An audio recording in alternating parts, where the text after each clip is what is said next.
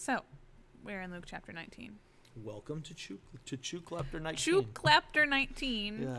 Uh, so, we're how, how are we doing on that professional podcasting bit? We would not be ourselves if we if we didn't have something to talk. At least I wouldn't be me. That's true.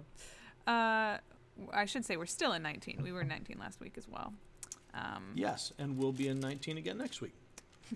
Spoiler alert. we'll be in 19. Come back, see where we go. Uh, so last week we talked about Zacchaeus, and this week we are getting into another parable here that Jesus is sharing with everybody. Yeah, he's telling us a parable specifically related to Zacchaeus. It's funny because I never thought of this as being related to the Zacchaeus story, uh, and I wouldn't know that except for Luke says it. So uh, That it, makes it easy. it does make it easy. So we see in uh, the end of the Zacchaeus story in Luke uh, 19 9 and 10. Jesus responds to Zacchaeus' repentance and the crowd's muttering by saying, Today salvation has come to this house because this man too is a son of Abraham. We talked previously about how that relates to his faith, not to his, uh, to his earthly heritage. Uh, For the Son of Man came to seek and to save what was lost. Verse 11, while they were listening to this, so in the, you know, immediately on the heels of this, while they're listening to Jesus say this, he went on to tell them a parable because he was near Jerusalem. We know that's where he's been headed. Uh, he's near to Jerusalem, and the people thought that the kingdom of God was going to appear at once. So, just a little bit of background: the expectation of the Messiah, this Son of David, Son of Man, as Isaiah might relate to him, uh, Son of David, as we see in in uh, so many. Uh, I said Isaiah. Um, Daniel uh, refers to him as the Son of Man. Uh, son of David refers to his lineage uh, and connection to the Davidic covenant that God had promised to always uh, keep this uh, this line on the throne, David's line, and that a descendant of David would be the anointed one who would set up this permanent forever rule and establish the glory of Jerusalem. So their expectation is when he enters Jerusalem, because they're believing now that he is this this promised king. When he enters Jerusalem, that's the time that the kingdom will be established. He'll take the throne, and he will literally overthrow Rome. Uh, Israel's zealots will rise up, and and we'll see this glory of Israel uh, take place. So he tells them this parable, according to what Luke is saying, to set straight their confusion. They believe, because of this, everything that they've seen, we've been seeing for, for 18 plus chapters now, the authority of Jesus established. You can't get away from the fact that he is God and King in the flesh. Uh, he's demonstrated his authority over the physical realm, the spiritual realm, forgiving sins, healing people, declaring salvation for Zacchaeus. Uh, and it's at this point, you know, earlier in the, in early chapters, when he would declare salvation or, or pronounce forgiveness, we'd see this blowback that, that would happen.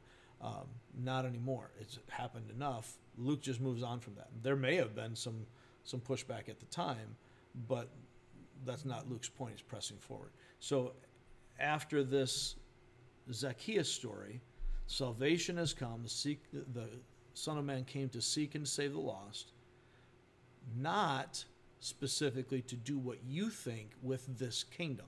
So they're hearing so you can save the lost. They're thinking in terms of establishing an earthly kingdom. As soon as he gets to Jerusalem, here we go. Let's get ready.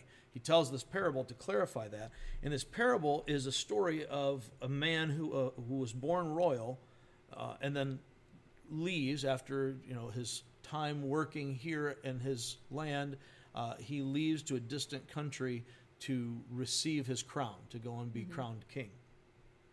Um, and he leaves with his servants. He called, verse 13, he called 10 of his servants and gave them 10, 10 minas, which is uh, about three months, a mina is about three months' wages.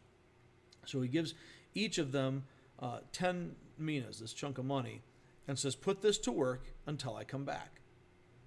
Verse 14 is an interesting thing that, that sounds an awful lot like the human condition.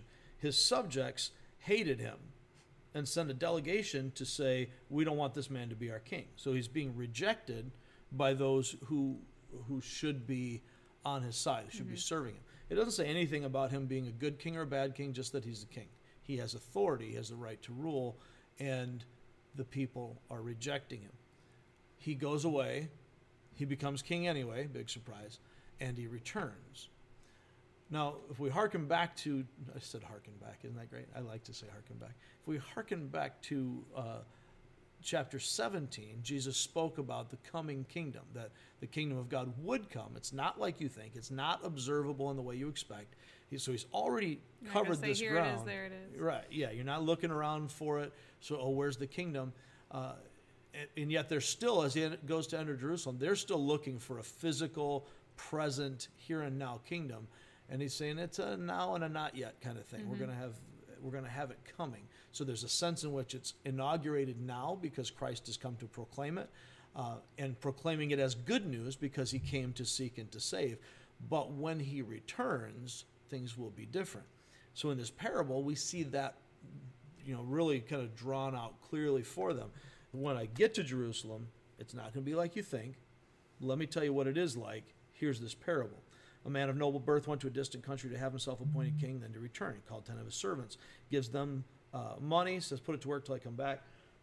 his subjects hated him, sent a delegation after. They rejected him. Uh, he was made king, however, in verse 15, and returned home.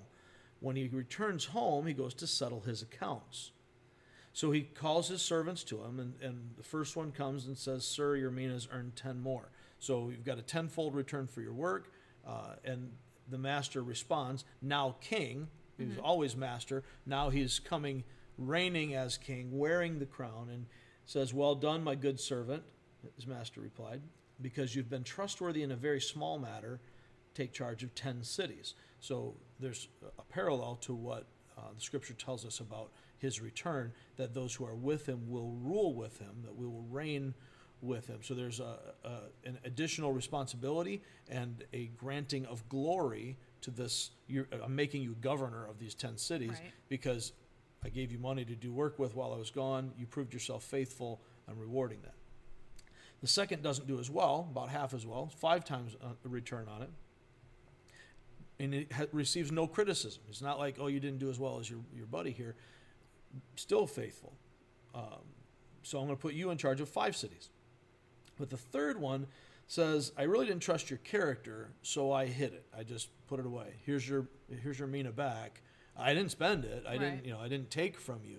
Um, so I guess pat on the back for Maybe. not being a crook at that point. But really, you are a crook because you're here to do a job. You're a servant, and you're not serving. You you were assigned and Life you is so unnerving for a servant who's not serving. Brilliant, wonderful. You're so good. Um, and so you know uses his own words against him in, in judgment. And again, uh, when we see this, he says, if you really believe that, why didn't you at least put it in the bank on deposit so I can get some interest back? Clearly, by his actions, he's demonstrating that his allegiance is not to the king. His allegiance is to himself, whatever else. Maybe he's thinking the king's going to get assassinated on the way, and I'm going to get to keep this because I know where it is. Who knows what that is? But the but the point of the parable is there's work to be done while he's gone. If you're on his side, And he specifically says that at the beginning. Do this. do this until I come back. Right. So if I'm on his side, I'm going to do what he said. I'm Right. going to serve, Right. especially because it's his anyway. Mm-hmm. None of these guys earned this money that they should do with it what they wish. Right. They were given this money by the king to do with as he wishes. Mm-hmm. Two of them do, one of them does not. The one who does not is treated as if he doesn't belong to the king at all. And, and he wraps up the parable by saying, in verse 27, those enemies of mine who did not want me to be king over them, bring them here and kill them in front of me. Uh, Subtle. Yeah, it's, there's, there's no question what Jesus is saying here. When he returns, judgment will come. It will be final. It won't be, hey, you know, you tried. It, it, it's not about the amount of work that you accomplish. It's not about the effectiveness. You know, I'll never be Charles Spurgeon as a preacher. I'm not called to be, but I'm called to be faithful with what God has given me to do in our setting, in our small church, in our small town, with our small but very professional podcast, uh, to be able to be faithful to the word, to work for his agenda and not mine. And to the extent that I do that, I demonstrate that I belong to him. Those who love the kingdom serve the kingdom. Ergo, if I don't serve the kingdom, I don't love the kingdom. I don't belong to the kingdom. If I am not concerned with my obedience to Christ, I don't belong to Christ.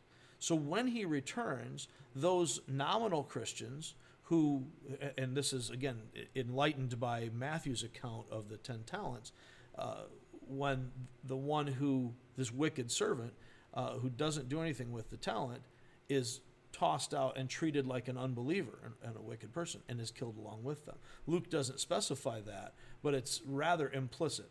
Uh, it, it's, it's really the point of this is that you're either on my team or you're not. Right. And you show that you're on my team by doing what my team does. And if you don't do what my team does, you're on the other team. And that judgment is final at the end.